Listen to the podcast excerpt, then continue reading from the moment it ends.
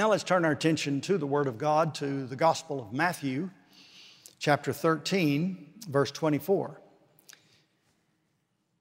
Jesus put another parable before them, saying, The kingdom of heaven may be compared to a man who sowed good seed in his field. But while his men were sleeping, his enemy came and sowed weeds among the wheat and went away. So when the plants came up and bore grain, then the weeds appeared also.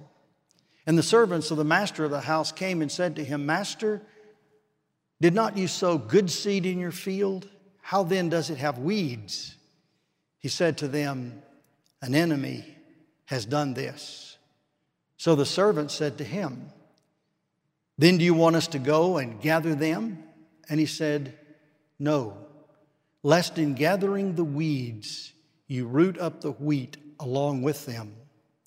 Let both grow together until the harvest. And at harvest time, I will tell the reapers, gather the weeds first and bind them in bundles to be burned, but gather the wheat into my barn. And then going down to verse 36. Then he left the crowds and went into the house, and his disciples came to him, saying, Explain to us the parable of the weeds of the field. He answered, The one who sows the good seed is the Son of Man. The field is the world. The good seed is the children of the kingdom. The weeds are the sons of the evil one, and the enemy who sowed them is the devil. The harvest is the close of the age, and the reapers are angels. Just as the weeds are gathered and burned with fire, so will it be at the close of the age. The Son of Man will send his angels, and they will gather out of his kingdom all causes of sin and all lawbreakers and throw them into the fiery furnace. In that place there will be weeping and gnashing of teeth. Then the righteous will shine like the sun in the kingdom of their Father. He who has ears, let him hear. The word of the Lord. You may be seated.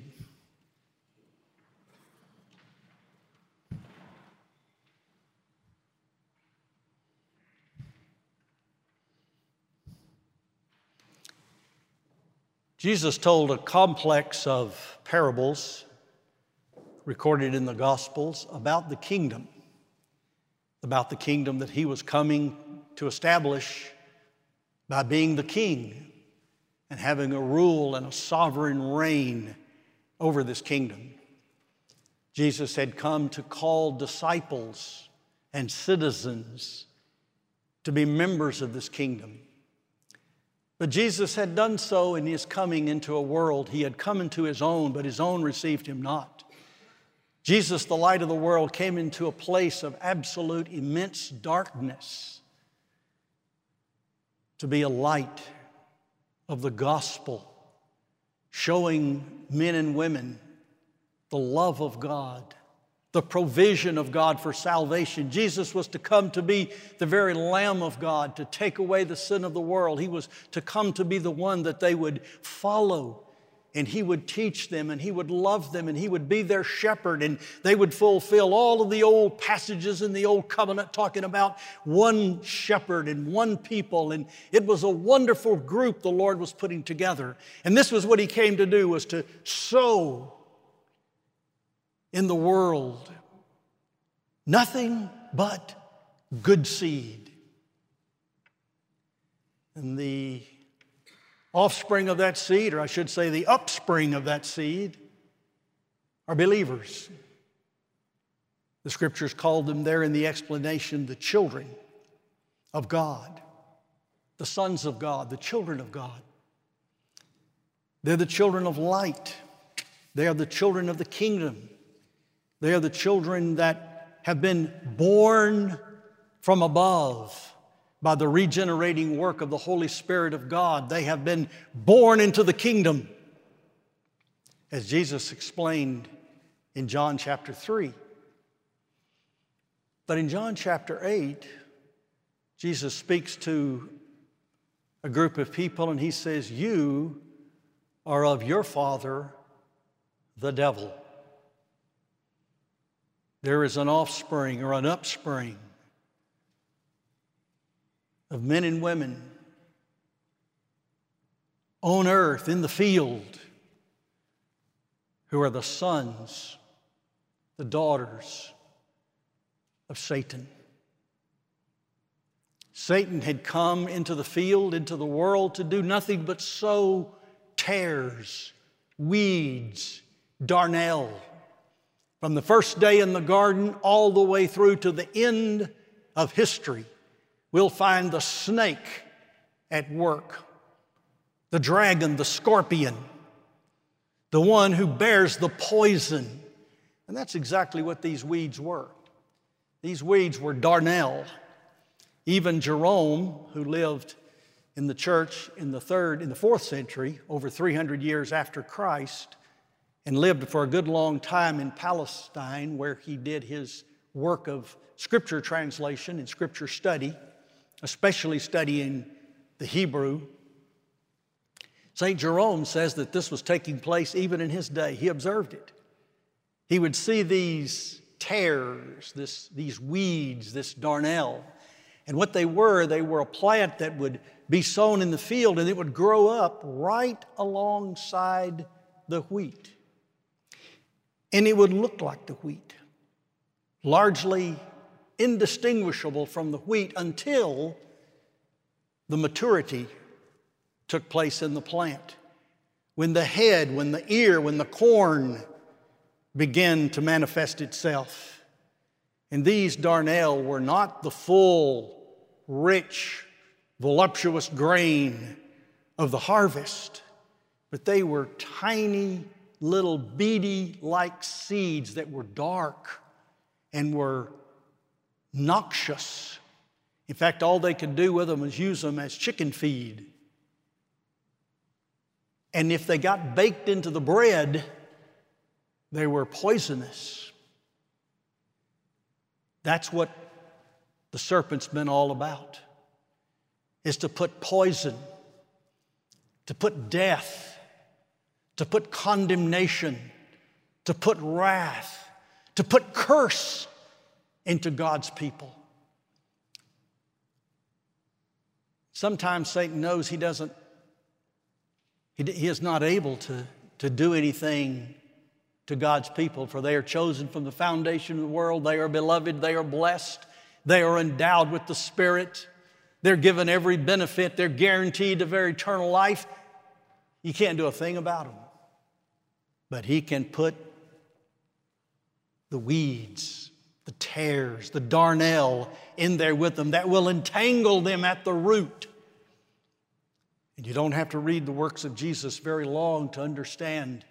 Jesus had a lot to say about the relationship between root and fruit. If the root is bitter and poisonous, the fruit is bitter. The fruit is worthless. If the root is a root of righteousness, it will bear forth the fruit of the Spirit. It will bring forth the fruits of holiness, of good works and that is precisely what Jesus is teaching. For the time being, they'll grow up together. When you look into the field of the young plants, you may not be able to tell the difference between the wheat with the root of righteousness because the fruit has not matured yet. But the bitter root, the poisonous root, the noxious root,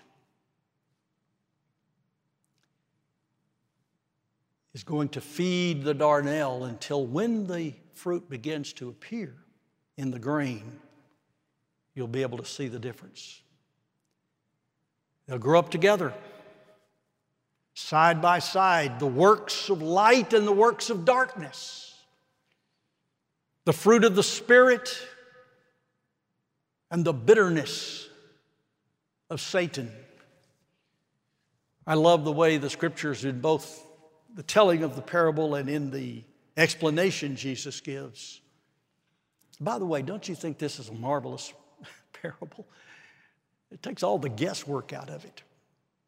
You hear parables taught a lot of times, and they're saying, well, this is this, and this is that, and this could be that, but it doesn't represent it exactly, and you know, it's analogous to, but it's different from, and you know, they don't have to do that with this one. Jesus just spells out in about nine or ten ways exactly what is what. The enemy, he said, is Satan, the liar, the deceiver, the slanderer, the murderer, the destroyer, the accuser of the brethren. He's at work. And he's at work doing everything he can to destroy the people of God. And the reason is the reason he's trying to destroy the people of God is because he has a destiny that is determined. And his offspring, his upspring, his children called by the Apostle Paul the children of wrath, which we all were in time past without Christ and without God and without hope in the world, in the field. But Satan's day of judgment is certain. And so is the destiny of the children of light.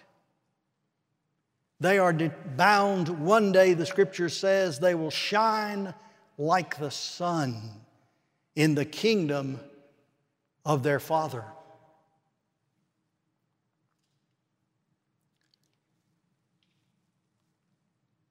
It's interesting that the people that will be caught in the harvest are the people who have followed Satan in his lawlessness, there in verse 41.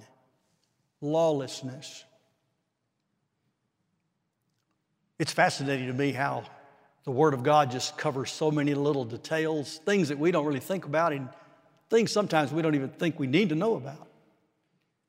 But this very act that Satan did, sowing the darnel in the wheat field of Christ, was a violation of the law. It was a lawless deed. Leviticus 19 19 says, You shall not, thou shalt not sow two kinds of seed in the same field. Everything Satan does is insidious,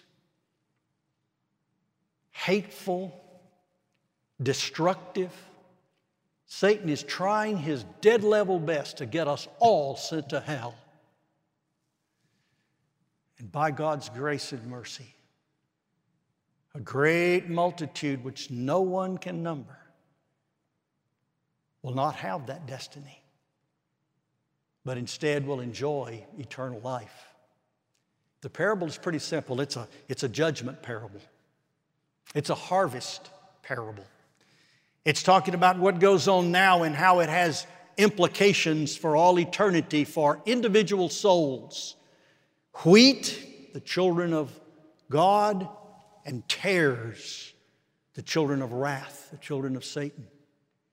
And Jesus never deviates and never backtracks on this view of the human condition. Jesus' thinking is always binary, it's always one or the other. It's either saved or lost. It's either heaven bound or hell bound. It is either good and righteous or it is wicked and abominable. We, we like to think in things are in the gray area in between the black and the white. And some things are, but not your eternal destiny. Let me close by just reading a couple of passages I'll turn over just a few chapters in Matthew. Jesus taught this parable rather early in his ministry when he was laying out the parameters of the kingdom of God and the nature of his work on earth in sowing the good seed. And then this particular discourse by Christ comes at the end of his earthly ministry. And so he's talking in quite a, a long discourse here. I'll pick it up in the middle. When the Son of Man comes in his glory and all the angels with him, remember the angels are the reapers?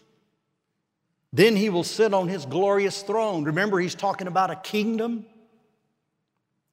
Before him will be gathered all the nations. Remember, he's talking about the world, the field, all the peoples. And he will separate people one from the other. This is a divine discrimination, a great assize, a great judgment. There won't be a middle ground. In fact, the imagery comes right out of Ezekiel chapter 34, where there's a picture of the shepherd, the good shepherd, ultimately, we learn, who is dividing his sheep from his goats. And he will separate people one from another. As the shepherd separates his sheep from the goats, and he will place the sheep on his right and the goats on his left.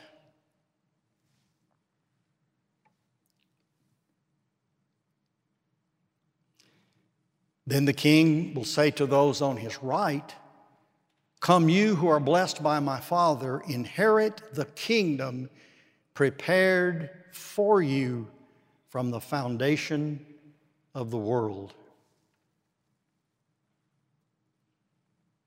The kingdom is for us. It's to give us a righteous rule where we don't have to live in this rotten world with all of the corruption and the violence and the oppression of our souls, with the murder and the rape and the robbing and the cheating and the stealing and all of the things that we put up with, all the hurt and all of the abuse. God's preparing a righteous kingdom, a kingdom wherein dwells righteousness. So he'll say to those on his right, Come enter in. You that are blessed, my Father, inherit the kingdom. What do you have to do to inherit something? Be an heir. A son is an heir. A child is an heir. That's what you have to be to inherit the kingdom of God.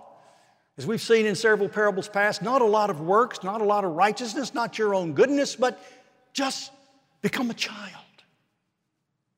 Come in childlike faith, and He will receive you, and you will be born again, and you'll be brought into His family by birth.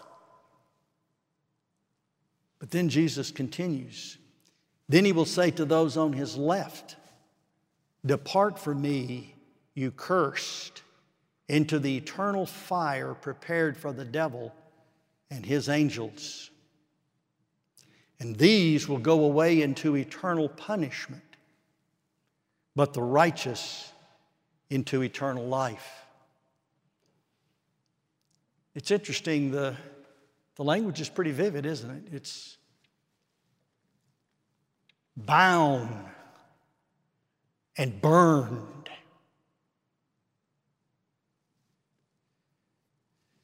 Some people have taken a lot of comfort in some evangelical preachers over the last generation that's tried to comfort everybody with, oh, don't worry about it. There's not an everlasting fire. There's not an everlasting hell. There's not a place of eternal torment. There's not a, a place that God has fixed for, for the unbeliever and those who mock God and those who will not obey God and those that hate God and those that want to be far from God. There, there's no, you're just, when you die, it's all over. It's annihilation.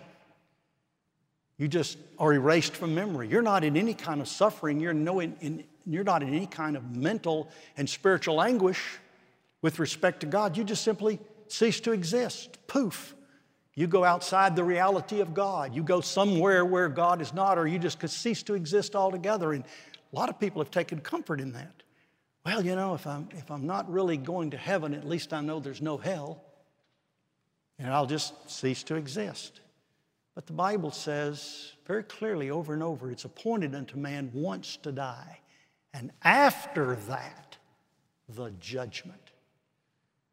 We will all stand before the judgment seat of Christ. We will all give an account. We will all be arraigned there for a hearing. We will all be subject to the sentence that the absolute righteous judge will give us. You know, I don't know why anybody professing to be a believer would take any comfort in the doctrine of annihilation of the soul. What Christian would love to be in a place throughout all eternity that he's, he's totally unaware of God? He doesn't know God in His glory. He doesn't know God in His majesty. He doesn't know God in His brilliance. He doesn't understand and believe and live in the presence of life, the fullness of joy. Doesn't know Jesus Christ, never sees Him face to face, never becomes like Him as He is, never enjoys any of the joys, just glad to know that I'm done for and there's no more me and I don't have to suffer anything. Some have hypothesized that Jesus' teaching is highly figurative and highly um, analogous to something without it being much of a reality. And unfortunately, the Apostle Paul was not brought up to speed on that hermeneutic. So when he came time to write one of his very first letters, here's how the Apostle Paul sets forth this harvest day. Let me read it in conclusion. This is the evidence of the righteous judgment of God, that you may be considered worthy of the kingdom of God, for which you are also suffering. Since indeed God considers it just to repay with affliction those who afflict you, and to grant relief to you who are afflicted when the Lord Jesus is revealed from heaven with his mighty angels in flaming fire, inflicting vengeance on those who do not know God and those who do not obey the gospel of the Lord Jesus Christ. They will suffer the punishment of eternal destruction away from the presence of the Lord and from the glory of his might when he comes on that day to be glorified in his saints and to be marveled at among all those who have believed.